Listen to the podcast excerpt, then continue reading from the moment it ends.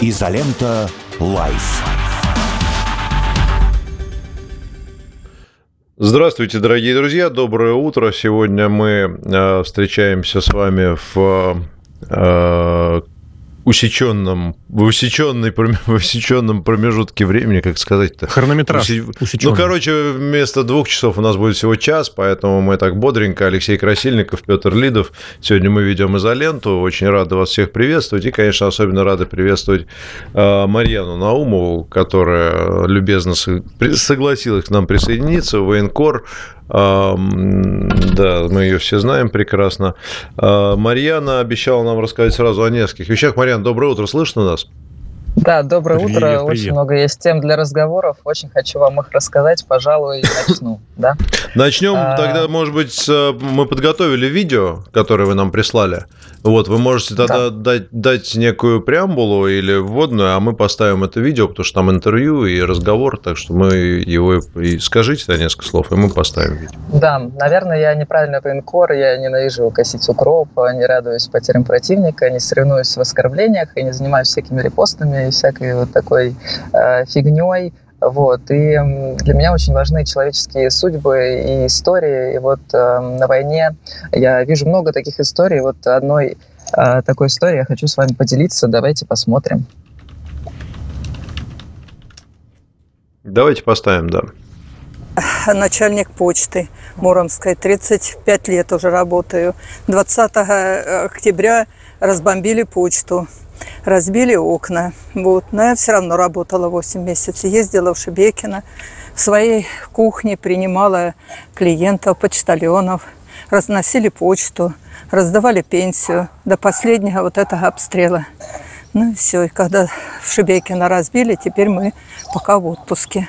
Но так я 10 лет уже на пенсии и старалась мира дождаться в своей времянке. Почту я принимала и почтальоны ходили ко мне, потому что некуда было. Вот. У вас без небольшой слез. приграничный поселок Муром. Муром, да. И без слез рассказывать не могу.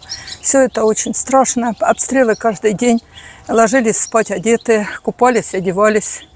И ночью бежали в подвал, а утром вставали, шли на работу. Я ездила в Шебекино, чтобы привезти почту. Ничего себе. Ну, что вам еще рассказать, не знаю. А вы сейчас уезжаете, говорите? Да, вы мы въезжаем. Сейчас здесь не живете? Да, и сын вот нас забирает. Мы, ну, приезжали, потому что у нас еще кое-какое хозяйство есть, и огород. Жалко, картошку посадили, а их жуки съедят. Нужно побрызгать. Ну, молились Богу и приезжали. А страшно здесь оставаться, да? Да. Здесь обстрелы продолжаются? Да. Сегодня были прилеты. Да? Да поэтому решили уехать. Ну да, пока уезжаем, но домой хочется очень. Вот э, очень мало людей знают про село Муром. Покоя его нет. Ну, вы сильная, работали столько, несмотря ни на да. что. Ну да. Почту развозили. Ну да, разносили почтальоны были у меня вот там за домом временка, и мы там э, делили почту, считали деньги, несли почтальон, э, пенсионерам. Вот, все, все раздали до первого числа. А после первого уже кто как. Кто получает в белгородском почтам, те, кто на карты переводит, кто как. Ну, понятно. Я смотрю, так у вас вроде так чуть остается, да, людей? Так ну, вот немножко, да, да. Кому некуда, у кого корова есть еще хозяйство такое, что не бросишь надолго. Ну, спасибо большое, что поделились. Угу. Да, в общем, недавно я побывала в селе Муром, это Шебекинский район, Белгородская область. Очень мало людей слышали вообще про это село. А, там вот э, недавно были сильнейшие обстрелы, и в селе осталось около тысячи человек. Э, все дома посеченные, работает там единственный магазин, там школа побита, дом культуры, администрация и сильнейшие обстрелы. И вот я встретила начальника местного почтового отделения Марию Петровну Белоусову, женщине 75 лет, она такой советской закалки, настоящий человек, который знает свою миссию, выполняла ее э, до конца, и вот для многих жителей села она есть, собственно, Россия, и вот э, она работала даже когда э, повредили, ну, обстрел был, собственно, самой ее почта, отделение, она ездила в Шебекино, э, забирала пенсию, открытки, газеты, развозила это все, э, у себя во временке сделала э, такое почтовое отделение, работали почтальоны, и вот только когда уже Шебекинское отделение разбили, она прекратила э, свою работу, и на самом деле вот такие люди, это и есть золотой фонд, да, настоящая Россия, настоящие советские люди такого старого воспитания, настоящие герои, и хотелось бы обратиться всем, от кого это зависит, и к Дмитрию Анатольевичу Медведеву, и к Сергею Владиленовичу Кириенко, и непосредственному начальнику, э, директору Почты России Михаилу Волкову, Обратите внимание, пожалуйста, на таких людей. Я считаю, что они настоящие герои. А все сотрудники почты и почтальоны, собственно, я считаю, что они заслуживают а, госнаград, либо как минимум должны быть отмечены. Они настоящие герои. Вот. А что касается вообще э, нынешней обстановки, да, вот минувших э, выходных тоже бы хотелось э, высказаться на этот счет. А, многие жители России это до сих пор очень волнует, связано там с Евгением Викторовичем Пригожиным, с э, Вагнером. И, наверное, я тут буду снова каким-то неправильным военкором. Смотрите, может, да, давайте, знаете как, Марьян, поступим? У нас тут э, да. несколько вопросов вам задали именно по этой теме, так что я их просто, может быть, вам озвучу. Во-первых, вы были в Ростове, собственно, все видели своими глазами, когда там э, присутствовали вагнеровцы. Вот. Ну и давайте я просто зачитаю, а вы тогда уже будете рассказывать, как бы отвечая на эти вопросы, потому что они, в общем, давайте, давайте. стандартные. Значит, э, первый вопрос. Э, значит, ну, первый вопрос, э, собственно, ваша оценка ситуации и происшедшего как военкора. Вот. Второй, это задает Наталья Веретельник. Вот, потому что вы проходили, пишет, вы учебу у Вагнеров, в общем, знаете их довольно близко. Uh-huh. Вот. Э, еще один вопрос. Э, в Рост... Любовь М задает вопрос. Э, в Ростове жители очень тепло приветствовали отъезд Пригожина. Что это было, по вашему мнению, солидарность с ним, благодарность, что не развязал бойню, или просто реакция заложников, чудом оставшихся в живых? Ну и давайте дальше по ходу, там они немножко другие уже. Да, но как я уже сказала ранее, наверное, я неправильный военкор и не буду разгонять все эти мифы, там какие-то теории строить, потому что вокруг очень много телеграм-каналов с этой такой кринжовой информацией. А, я не знаю, на самом деле, что это было, какой-то тайный умысел, либо реально туман войны. Я думаю, а, руководители стран и ЧВК в этом разберутся. Единственное, что я хочу сказать, что вот я никогда не скажу плохого о наших ребятах, будь это там срочник МО, мобилизованный э, контрактник, сотрудник Вагнера, Ахматовец, э, либо штурмовик, э, заключенный из Шторм Z. Это все наши парни, это наши герои, и я не разделяю их абсолютно. А что даже касается сотрудников ЧВК Вагнера, вообще благодаря этим ребятам я осталась жива месяц назад под Солидаром, когда попала под минометный обстрел, и именно сотрудники Вагнера вытаскивали меня из из этого, из этого обстрела. Если бы вообще не они, наверное, я бы перед вами здесь не сидела, и, возможно, бы вы писали некролог и носили бы мне на могилку э, цветочки. Вот. Э, я общалась с ребятами, никто не хотел, конечно, довести до ситуации, где нужно будет стрелять друг друга. И здесь, на самом деле, очень мудро поступили все, и огромная благодарность и президенту Российской Федерации, и президенту Белоруссии, которые смогли это урегулировать э, без крови, и, конечно, Ахмату за то, что мудро э, не доехал, вот здесь, знаете, что меня больше всего поразило? Вот я ездила в Ростов, и днем я очень хотела туда попасть, но у меня была работа, и там так все сложилось, что я, в общем, смогла доехать до Ростова. Меня очень днем поражало то, что, во-первых, опять вот эта вот информация, мусор непонятный, фейки, и очень много гулящих людей на улице, когда рядом ходят вооруженные люди – я вот написала в своем телеграме пост, э, в телеграме Марьяна Батьковна. А там был в первую очередь призыв, и точнее такие слова для гражданского населения, потому что когда происходит такая ситуация, неважно там именно конкретно такая, либо там, я не знаю, какой-нибудь террористический акт, либо ДРГ, в наше время, извините, может быть все что угодно, а люди не должны выходить на улицу в таких ситуациях, они не должны ходить рядом с вооруженными людьми, они не должны там э, фоткаться как-то, тусить и так далее, потому что в любой момент могли начаться столкновения. Я в этот Ростов ехала в полной экипировке и вообще думала, мало ли там что-то начнется, как я там буду работать. Ведь э, я такой человек, который хочет показать людям ну, то, что он действительно видел. Поэтому первый мой пост был обращение гражданским, Вот, потом, когда я уже доехала, ситуация более-менее утихомирилась, начали поступать вот эти новости про а, то, что удалось договориться, и вообще про вывод а, Вагнера из Ростова, и тогда люди, конечно, вообще все расслабились, все гуляли, фотографировались. У меня вот есть небольшой фоторепортаж в моей телеге об этом. А, люди, конечно, знают э, поступки Вагнера, да, как они сражаются, это настоящие профессионалы своего дела, а поэтому местные жители как бы абсолютно нормально реагировали и под вечер уже совсем расслабились. Но еще раз обращу внимание, что таких ситуациях э, должно быть информирование местного населения.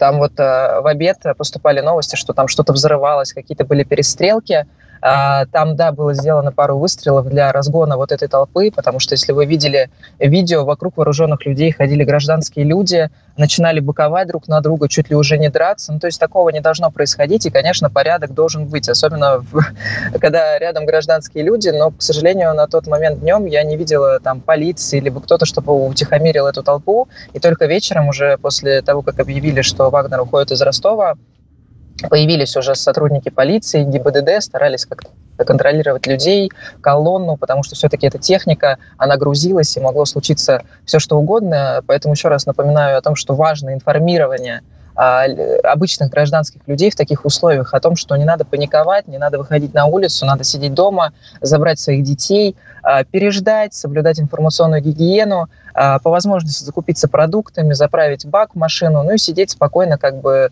ждать разрешения ситуации, а не ходить, тусить, фоткаться и так далее, потому что в любой момент могли начаться столкновения. И гражданские люди, они не умеют оказывать первую помощь, они не знают, как себя вести с вооруженными людьми. И Марьяна, разрешите бог, вопрос, я уж прошу прощения. Случилось. А как думаете, да. это, это удержало бы людей от того, чтобы выйти на улицы? Потому что говорили, предупреждали, и кто-то об этом знал. Но это разве остановит? Тем более сейчас, когда вот фильтр немножечко ушел того, что вещи страшные происходят, а могут случиться еще страшнее. Правда, если по официальным каналам, по неофициальным пройдет «останьтесь дома, возьмите воды и детей, заведите домой», люди прям все прислушаются.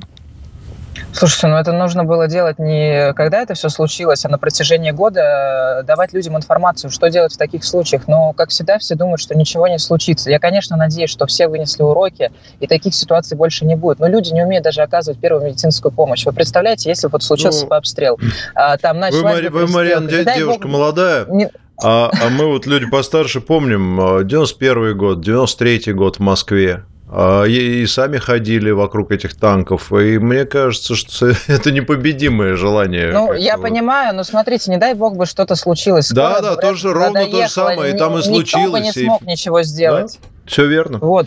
Поэтому, как бы, вот такое мое мнение. Вопрос, можно счет. ли этому научить? Ну, по- мысль понятна. А вот по поводу людей, которые приветствовали Пригожина, отъезжающих вопросов, с вашей точки зрения, что это было? Это поддержка его э, борьбы или это радость от того, что все разрешилось мирно скорее, или, или трудно сказать, кто, кто почему? Может, просто прикольно увидели звезду интернета? Ну, я думаю, это, конечно, радость за то, что все разрешилось мирно, потому что люди, мне кажется, так же, как и я, абсолютно не разделяют э, там Вагнер, Минобороны и на всех наших бойцов. Это все наши Безусловно. парни, поэтому, наверное, такая была и реакция.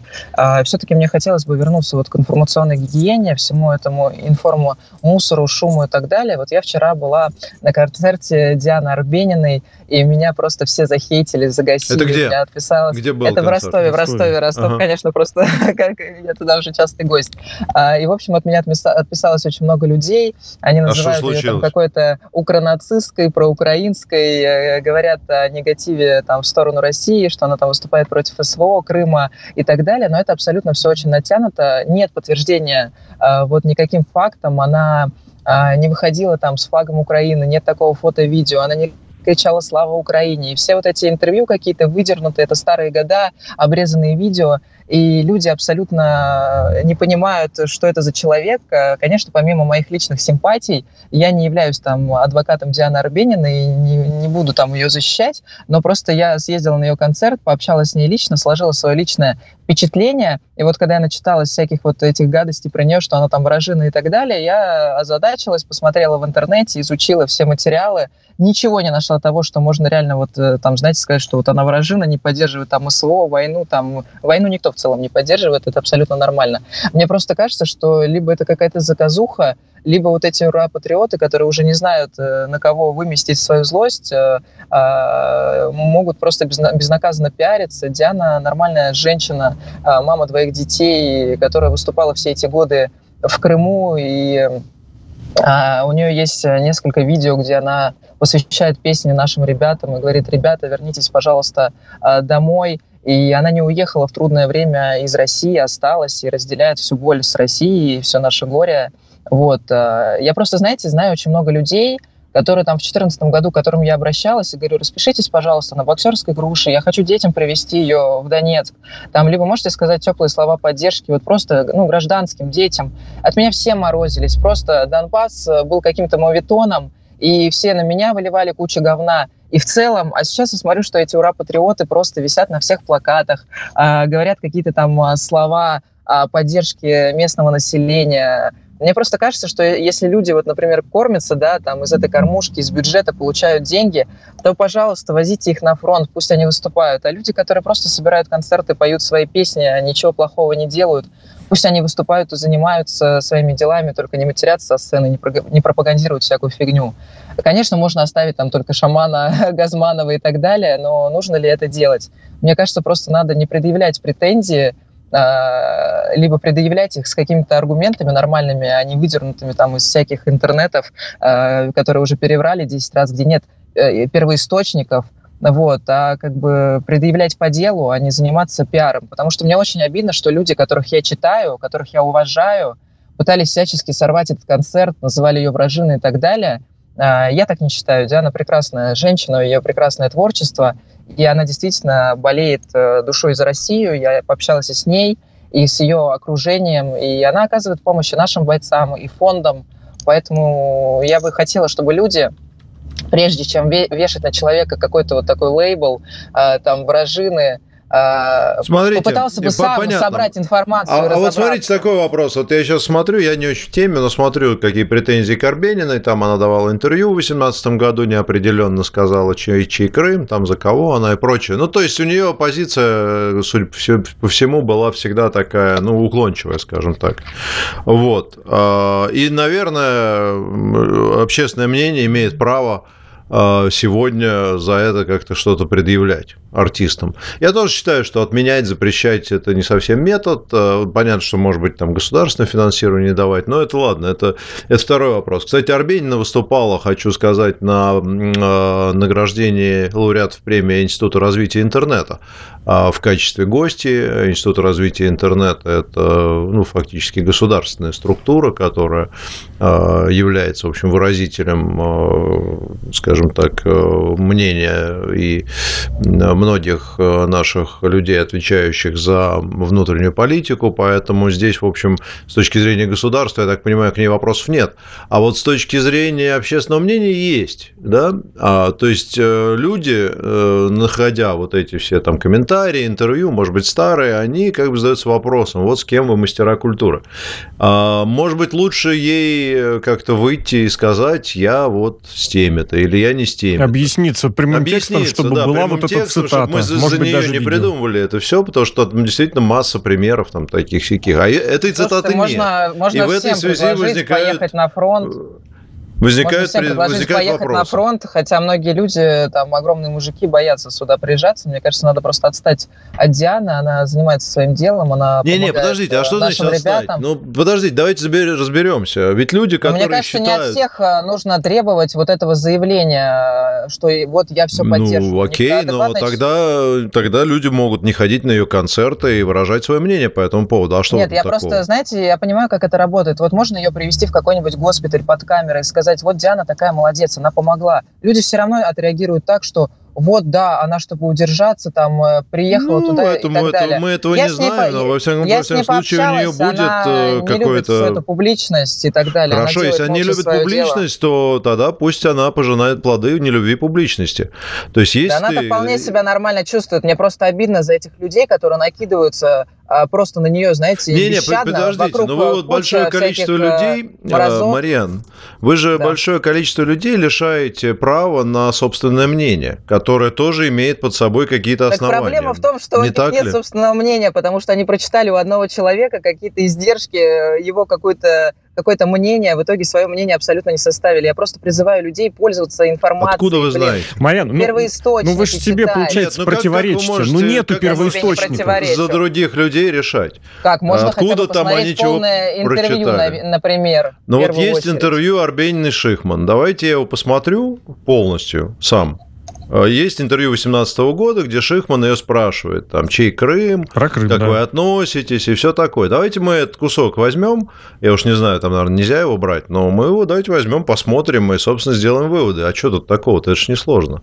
Просто вы как-то говорите, что вот люди все ничего не понимают. Ну, как бы, я не знаю, мне, я, я не против, я тоже с вами в каком-то смысле согласен, но, на мой взгляд, если люди имеют точку зрения, они вправе ее выражать и вправе не ходить на концерты того или иного исполнителя или требовать от организаторов того, чтобы эти концерты не проводились.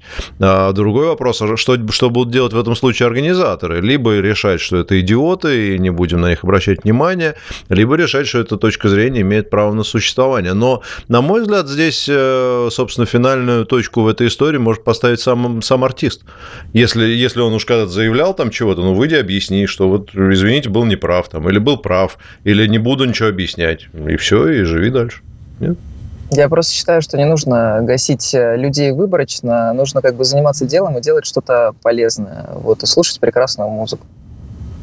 Ну, тогда можно слушать прекрасную музыку, например, э, не на агента Андрея Машины времени какой-нибудь. Приглашать его сюда, или там, например, слушать прекрасные, там, не знаю, концерты Максима Галкина, который очень смешно шутит э, на разные темы, и так далее. И все эти люди на агента, да, вот просят сказать, что Шихман на агент. Понимаете, в нынешней ситуации, наверное, нужно, я, я тоже, я вот, кстати, скорее на, на той стороне, которая за прекрасную музыку, но э, к сожалению, реальность такова, что многие люди начинают копаться в предысториях и копаться в том, что было сказано, и, увы, это бьет по э, исполнителю. Но вам э, ваша позиция тоже абсолютно здравая и справедливая в каком-то смысле. Просто здесь, наверное, вот ну, в такое время живем. Ну, бывает. Просто хочется, чтобы да. люди немножко следили за информацией, разбирались, а не читали только всякие Слушайте, я, я сам поинтересуюсь, правда, далее. интересно. Потому что действительно, мне кажется, что она как-то... Да, уж кто-кто, точно она там радикально против России никогда не высказывалась, насколько я помню. И, в общем, да, она скорее там про музыку и отстаньте от меня в таком духе. Вот. Ну, и действительно, музыкант великолепный и человек прекрасный. Сейчас, а, кстати, Хра... поеду, подъе, поеду под Маринку, там стоят ребята-штурмовики, и у них там есть прекрасная история. Представляете, там шесть родных братьев в одном подразделении. Я такого Слушайте, еще не встречала. Шикарно, ничего себе. Шесть, шесть братьев, шесть родных. Я просто встречала там, например, два брата в одном подразделении, там отец и сын. А тут вот хочу снять репортаж про шесть братьев, которые в одном подразделении штурмуют. Вот, мама там, конечно, вообще, наверное, в шоке. В общем, следите Кстати, слушайте, крутая история, потому что ко мне тут обращались э, знакомые, которые занимаются сборами в поддержку фронта, фронта и так далее. И у них сейчас э, идет процесс, они пытаются как раз двух э, братьев объединить. Э, один брат, так получилось, в ЛНР, другой в ДНР, хотят служить вместе, один командир, другой помладше, но вот пока не получается, потому что там какие-то бюрократические препоны. Вот, но вообще практика такая действительно есть. Мы, мы этим, кстати, тоже, может быть, займемся, может, даже Марьяну вот попросим посмотреть на эту тему. Мы уже там, правда, обратились по инстанциям, чтобы ребятам дали возможность вместе служить. А, вот, потому что, конечно, мать э, одинокая, ждет их и будет э, увереннее себя чувствовать, если будет знать, что они одни. Ну, а шесть братьев – это вообще круто. Марьян, спасибо вам огромное. Спасибо большое. А, ждем в эфире. Приходите к нам еще. Спасибо. И новости на радио «Спутник». Вот, а по поводу...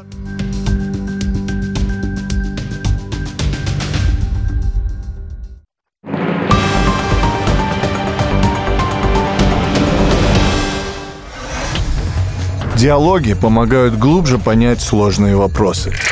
Мировая политика и управление. Культура и религия. Посредством диалога человек преодолевает атомизацию и отчуждение.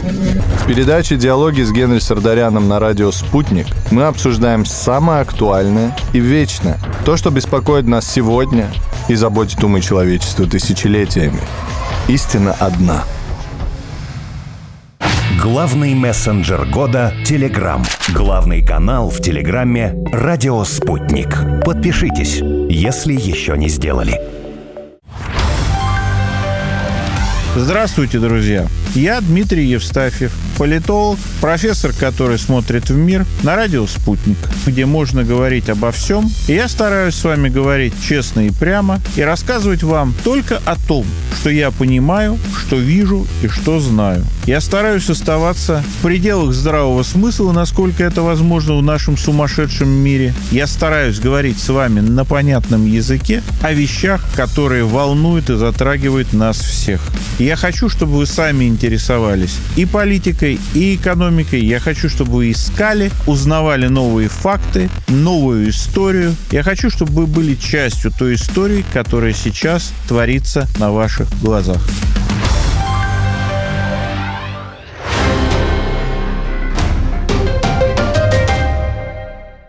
Телефон рекламной службы «Радио Спутник». Плюс семь четыре девять пять девятьсот пятьдесят шесть ноль шесть пять. Радио «Спутник». Новости. В студии Илона Тунанина. Здравствуйте. Система ПВО России отразила ночную ракетную атаку на Мелитополь, сообщили в оперативных службах Запорожской области. Отмечается, что повреждений, жертв и пострадавших нет.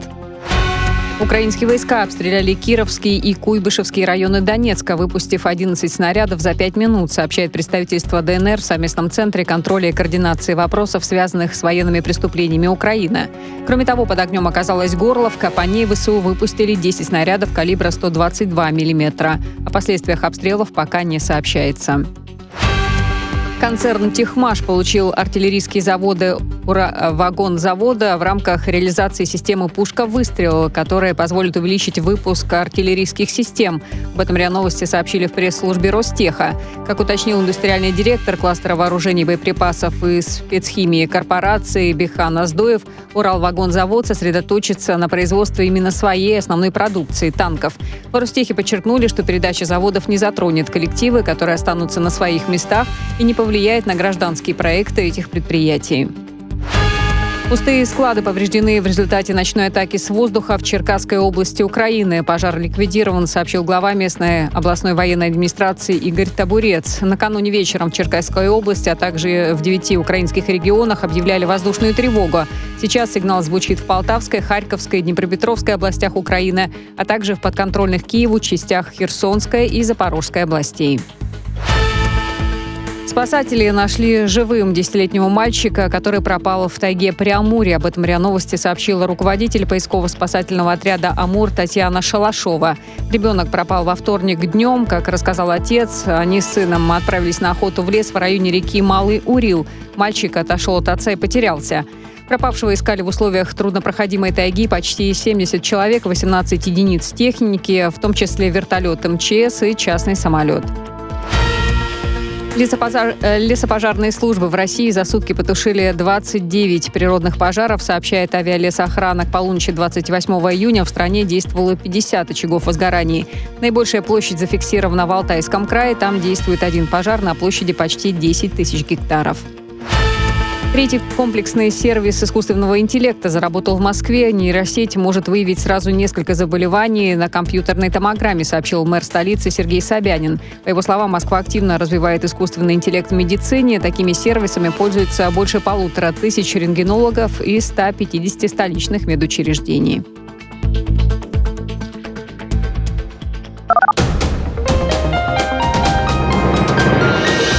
Информационной картине дня разберемся вместе на радио «Спутник».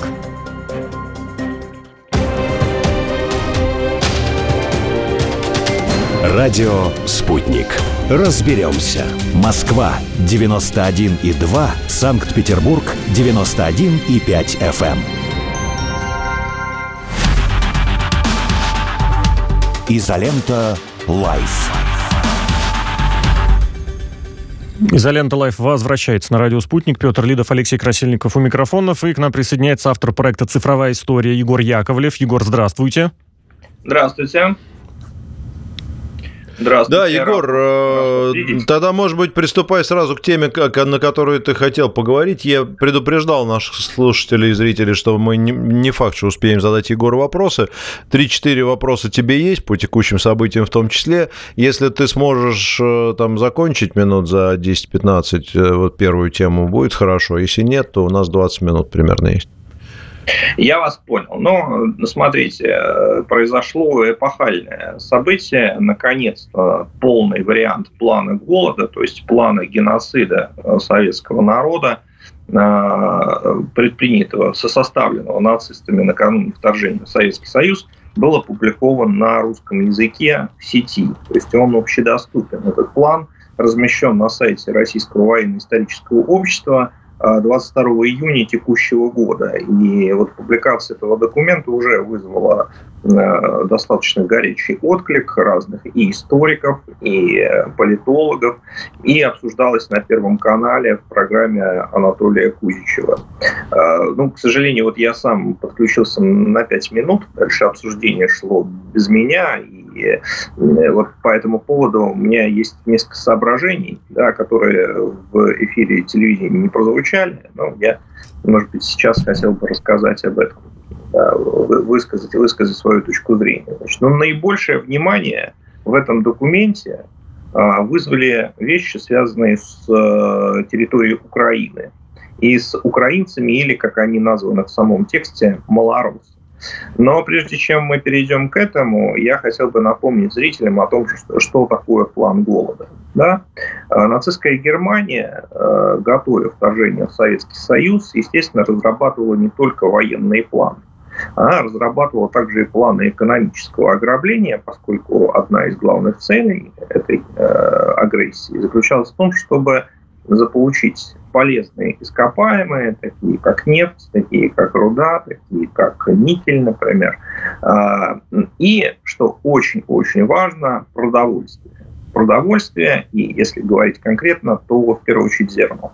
По какой причине? Дело в том, что, ну и в принципе, а, Германия зависела от импорта, она очень много ввозила, а, но после начала Второй мировой войны вот эта зависимость от импорта стала критичной, поскольку Британия, обладавшая и обладающая могущественным военно-морским флотом, блокировала немецкое побережье. И ввести уже больше было ничего нельзя. Немецкие экономисты бомбардировали Гитлера тревожными докладами о том, что если так пойдет и дальше, если эта ситуация затянется, то в Германии возникнет кризис с продовольствием, э, придется снижать рационы питания для немецкого обывателя – это снизит лояльность к нацистскому режиму, вызовет недовольство. В общем, будут возникнуть проблемы. И нужно э, скорейшим образом вот эти возникшие лакуны э, чем-то закрывать.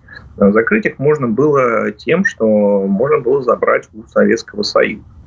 Э, Советский Союз обладал обширными черноземными территориями. Это юг России, это Северный Кавказ, это Украина не вот эти территории, э, и планировалось э, быстро оккупировать и ограбить в первую очередь. И вот э, занимался этим планированием человек по имени Герберт Бакки, это статс-секретарь Министерства сельского хозяйства и продовольствия, который э, уже с э, конца 40-го, начала 41-го года стал зримо влиятельнее, чем его э, номинальный шеф Рихард Вальтер Даре, которым Гитлер постепенно разочаровался. Что говорило в пользу Баки, так это то, что он, во-первых, родился на территории Российской империи, он был уроженцем Грузии, там провел свою юность, закончил царскую гимназию, прекрасно знал русский язык и в качестве э, специалиста-агронома много лет изучал именно сельское хозяйство России. То есть он был экспертом именно по России. Э, и, кроме того, это был старый нацист, который вступил в партию задолго до прихода Гитлера к власти. Никаких обвинений в оппортунизме, в приспособленчестве ему предъявлено быть не могло. И Гитлер ему чрезвычайно доверял. Вот, э, недавно буквально я привлек новый источник. Это дневник супруги Герберта Баки Урсулы, которая пишет, что в июле месяце, фюрер постоянно в июле месяце 41 года фюрер постоянно задавал вопрос, что думает по этому поводу Баки, что сказал Баки или что скажет Баки. И, э, может быть, она, конечно, и утрировала немного эту ситуацию, но э, вообще важность продовольственной темы для нацистов как раз и должна была вызвать такое поведение Гитлера. Его очень это волновало. И вот этот человек э, составляет план план экономического ограбления, который мы, собственно, и опубликовали полностью. Это 23 мая 1941 года. Но ему предшествовала длительная, достаточно в течение нескольких месяцев разработка и согласование среди нескольких э, служб Третьего Рейха. И э, разные заинтересованные министерства и ведомства, конечно, консультировались друг с другом. Важную роль играл Вермахт в лице Э, начальника управления военной экономики генерала Георга Томаса. Э, очень важную роль играло э, политическое бюро по делам Востока, которое будет преобразовано вскоре в Министерство оккупированных восточных территорий во главе Альфреда Розенберга. И вот теперь мы знаем абсолютно точно, что все эти ведомства между собой договорились.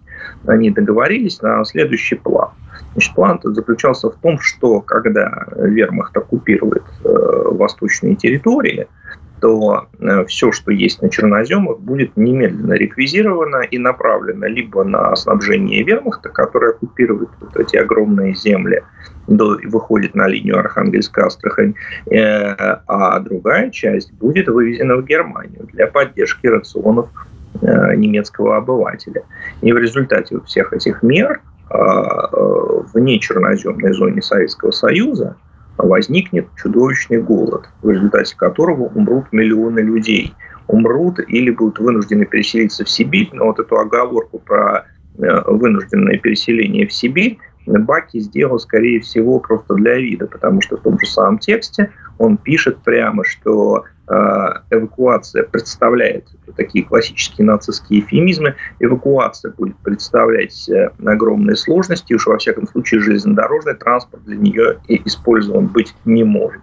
Ну, попробуйте из, э, допустим, Ленинграда дойти пешком до Сибири, и вы просто прикиньте как это в голове, и вы поймете, что, конечно, это был приговор людям. Это было покушение на массовое убийство, которое в каких-то своих э, чертах и, и воплотилось реально в жизнь. Значит, э, вот такой был план. Этот план был согласован с со всеми э, заинтересованными службами и вермахтом, и Министерством восточных территорий, и политическим руководством. Вот чем интересно, э, чем интересна полная версия этого документа? Из него становится понятно, во-первых, откуда взялась цифра в 30 миллионов уничтоженных, да, потому что эта цифра, она кочевала э, в разных, попала в разные документы и в разных высказываниях э, лидеров Третьего Рейха встречается, но долгое время никто не понимал, а почему именно 30, а не 50, например, да, почему вот эта цифра.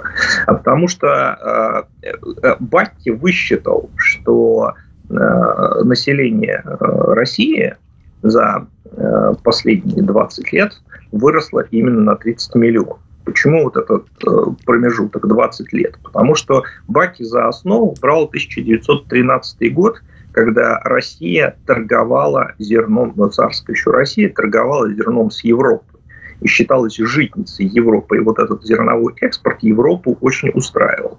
А потом э, население Советского Союза стало расти, особенно стало расти население городов – Э, выросло на 30 миллионов человек, и зерновых излишков, которые могли бы быть экспортированы в Европу, уже не хватало. То есть они были, но их было не столько, чтобы удовлетворить немецкого и немецкого обывателя и обывателей этих стран, которые оказались под властью Рейха, но признавались, так сказать, равными, признавались там сателлитами, союзниками или, ну, во всяком случае, признавались страной единой немецкой культурой.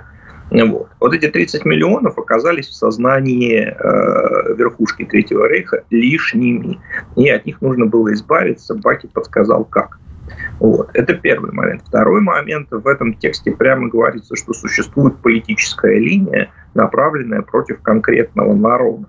И этот народ, внимание, не евреи. Да, этот народ великороссы. И здесь э, становится, так сказать, появляется вторая тема, очень важная тема, очень важная мотивация уничтожения, этническая мотивация. То есть, когда я упомянул, что э, сказать, этот народ не евреи, а великороссы, я не имел в виду, что евреев не собирались уничтожать. Конечно, собирались и уничтожали. Но наряду с ними э, объектом геноцидальной политики Третьего Рейха э, были и русские. И э, вот эта политика, она преследовала следующие цели. Первая цель – это э, очистить территорию для последующей колонизации – и вторая цель, может быть, еще, еще более важная э, в моменте, это цель подорвать демографические ресурсы русского народа. По какой причине? Потому что русский народ – это, смысловое ядро Советского Союза. Народ, который группирует вокруг себя все остальные, не только Советского Союза, но и России, э, как отдельной республики, он группирует вокруг себя все остальные народы. Э, и он может мобилизовать э, их на э, борьбу против внешнего врага. И вот если э, уничтожить, там, подорвать демографические ресурсы русского народа, уничтожить миллионы людей, то, соответственно, э, власть немцев будет неограничена. Им никто уже не сможет бросить вызов.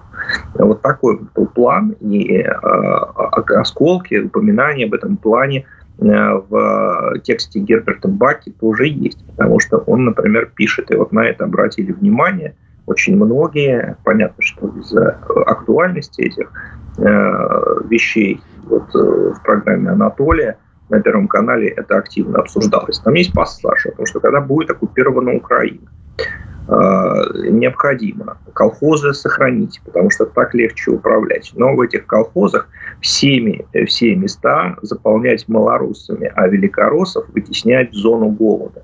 Вот, потому что такова политическая линия. Есть политическая линия, направленная именно против великороссов. И вот на это все, еще раз повторюсь, обратили внимание и стали задавать вопрос, а почему же все вот так вот рассчитывали на украинское национальное, националистическое, точнее, движение, которое э, будет направлено против великорусов. И вот, э, собственно, этот, ответ на этот вопрос я и хотел бы в нашей передаче сегодня дать. Он на самом деле простой. То есть вот то, что не прозвучало на Первом канале, а, а, а, мне представляется это чрезвычайно важно, что так сказать, причина-то здесь не в украинцах, украинцах не, не в малорусах, Причина здесь в том, что они жили на черноземных территориях. И именно это волновало э, Третий Рейх в первую очередь. А народ, который жил на этой территории, они собирались использовать как своих марионеток, как пушечное мясо. И как э, э рабов, которые должны были обрабатывать эту плодородную землю для немецкого господина после победы. Ну вот. Никакой самоценности в так сказать, украинском народе для нацистов не было. Точно так же, как не было для него самоценности в русском народе. Воспринимали его точно так, э, э, э, воспринимали его как низшую расу. Но как низшую, так сказать, ну, не такую низшую, может быть, как евреи, это точнее точно не такую низшую, как евреи, может быть, не такую низшую, как русские, но все равно низшую. Вот это вот был такой мейнстрим предвоенных месяцев. Э, в основном э, продвигавшийся Альфредом Розенбергом. Хотя и Баки тоже эту э, идею воспринял. Вот. И если бы на этой территории жил какой-то другой народ, то ставили бы на него и поддерживали бы его националистическое подполье. Ну а поскольку жили украинцы, то поддерживали их. Первичной была земля, первичной были ресурсы, которые хотели захватить а так сказать, все остальное это политические инструменты. И второй момент, почему использовали э, украинское националистическое подполье, потому что оно уже было, его не нужно было создавать с нуля, уже существовали, э, грубо говоря, бандеровцы, с которыми у нацистов были давние и прочные связи. Связи эти шли по двум направлениям. Один, одно направление – это Абвер, это военная разведка, которая ну, фактически выращивала это националистическое подполье еще тогда, когда не была разгромлена Польша. Потому что существовал один из, один из планов начала войны против Польши, он был связан с тем, что в тылу польских войск будет поднято украинское националистическое восстание. Это малоизвестный сюжет, но этот план существовал. И о нем даже говорилось на Нюрнбергском процессе. И э, вместе с тем одна из причин, по которым Красная Армия вошла на территорию Западной Украины, ну, и попутно Западной Белоруссии, заключалась в том, что советское руководство опасалось создания на осколках польского государства марионеточной для нацистов националистической бандеровской Украины. Чтобы этого не допустить, а, одна, точнее, из причин, по которым Красная Армия э, вошла на эти территории, это нежелание создания такого агрессивного по отношению к Советскому Союзу марионеточного государства. Вот. Э, в общем, одно... И вот этим занимался Абвер он давал гарантии определенные э, вот этому украинскому националистическому подполью. А второе направление – это, опять же, Розенберг, Альфред Розенберг, который вообще был фанатом идеи использования окраинных национализмов против э, великорусского ядра. Но он, он ставку делал не только на украинцев, но на украинцев в первую очередь. Он убеждал фюрера, что э, Украину нужно будет наделить э, марионеточной государственностью, открыть там какой-нибудь Киевский университет, э, который бы готовил кадры для администрации вот этого марионеточного государства, и что нужно будет всячески это националистическое движение поощрять, чтобы оно стало тараном разрушения великорусского ядра. То есть, по сути, э, сказать, это была да, вот идея выращивания бандеровского национализма. И в апреле-мае э, Гитлер, ну, во всяком случае, слушал Розенберга, вот апрель-май до начала войны, это первые э, месяцы, ну, как, как бы момент апогея влияния Розенберга в Третьем Рейхе. А, значит, это влияние потом пошло на спад, под, э, по нескольким причинам. А, одна из причин заключалась в том, что у Гитлера возникло ощущение, что э, все вот эти политические игры Розенберга излишни. Они не нужны. Э, победим и без этих окраинных национализмов. Мы так здорово громим большевиков, что нам никакие союзники не нужны, потому что если использовать союзников активно, то с ними придется потом чем-нибудь делиться. А если ты чем-то делишься, ты отнимаешь это у высшей расы, у немца. А мы никому ничего отдавать не хотим. Вот. А это был один момент. Второй момент Гитлера, конечно, раздражили а, амбиции и претензии украинских националистов, и особенно провозглашение без согласования с ним, провозглашение украинского национального государства 2 июля 1941 года, который Гитлер тут же ревизовал, а вы знаете, что Бандера именно после этого был арестован. А, и третье, э, Гитлер вынес определенные впечатления от э, известий с фронта и от визита на оккупированные на территории оккупированной Украины. Вот здесь мы подходим к очень важной теме, о которой я тоже хотел сказать. А, значит, Розенберг, он э, действительно очень большую роль уделял украинскому националистическому подполью.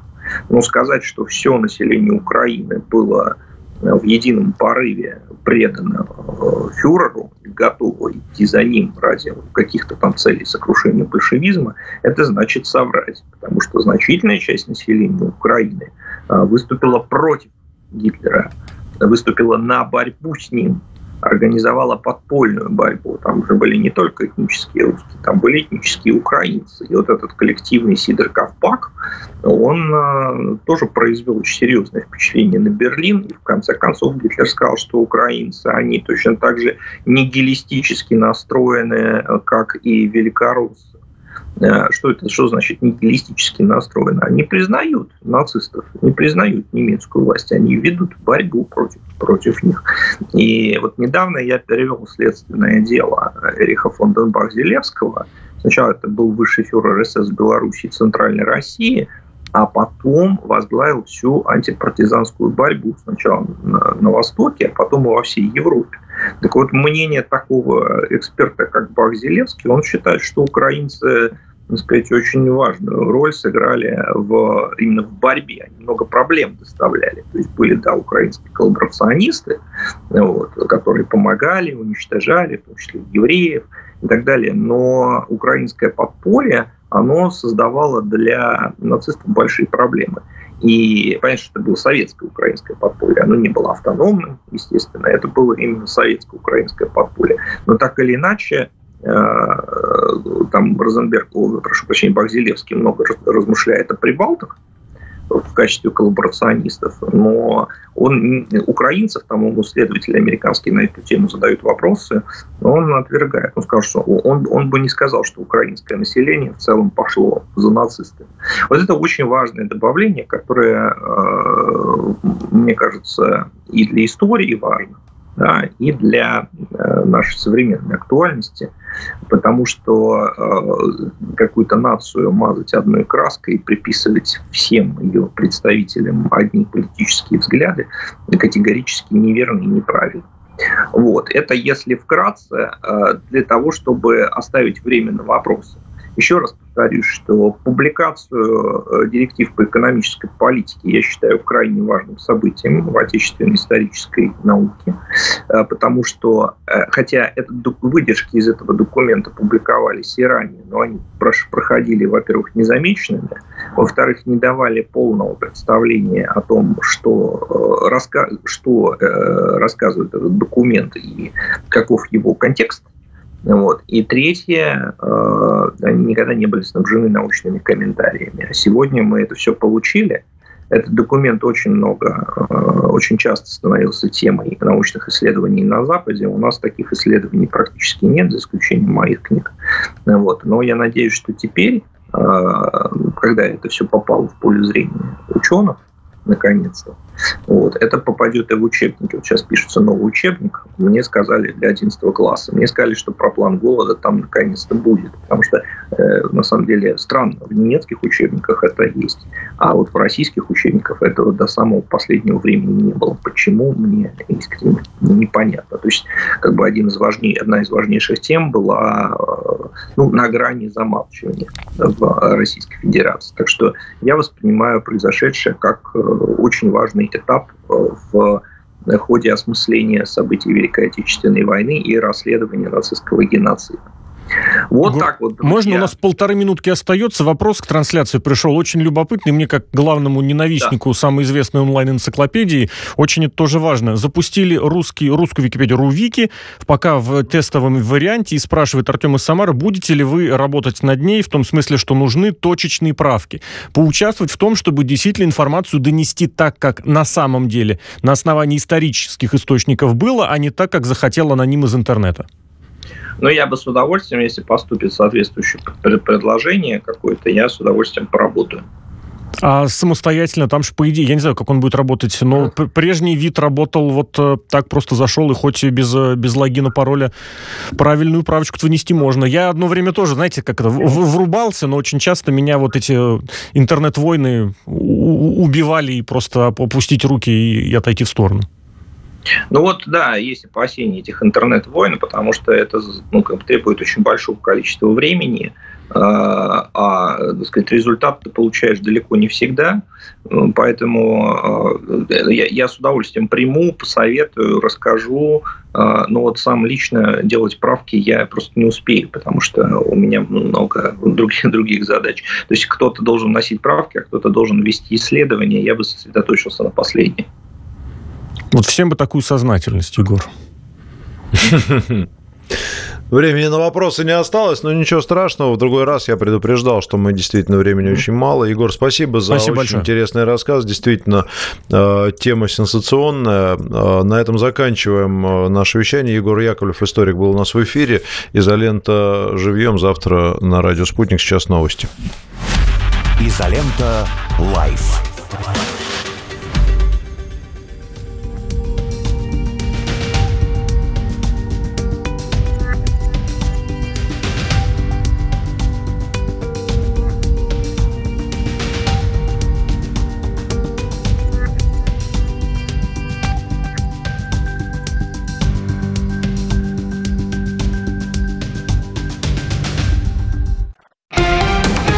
Радио «Спутник».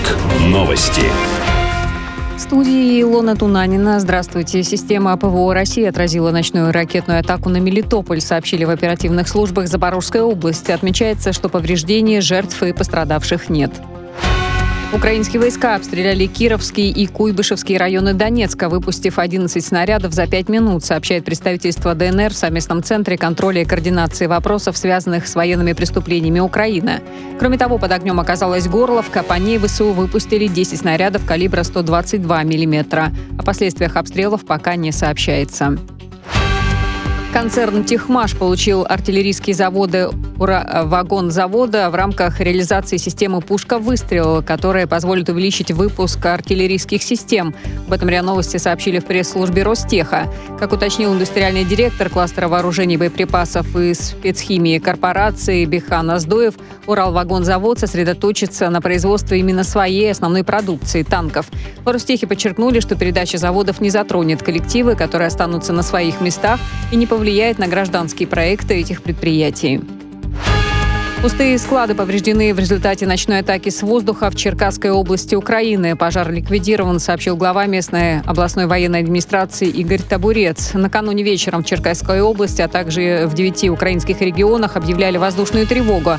Сейчас сигнал звучит в Полтавской, Харьковской, Днепропетровской областях Украины, а также в подконтрольных Киеву частях Херсонской и Запорожской областей. Спасатели нашли живым десятилетнего мальчика, который пропал в тайге при Амуре. Об этом РИА Новости сообщила руководитель поисково-спасательного отряда «Амур» Татьяна Шалашова. Ребенок пропал во вторник днем. Как рассказал отец, они с сыном отправились на охоту в лес в районе реки Малый Урил. Мальчик отошел от отца и потерялся. Пропавшего искали в условиях труднопроходимой тайги почти 70 человек, 18 единиц техники, в том числе вертолет МЧС и частный самолет. Лесопожар... Э, лесопожарные службы в России за сутки потушили 29 природных пожаров, сообщает авиалесоохрана. К полуночи 28 июня в стране действовало 50 очагов возгораний. Наибольшая площадь зафиксирована в Алтайском крае. Там действует один пожар на площади почти 10 тысяч гектаров.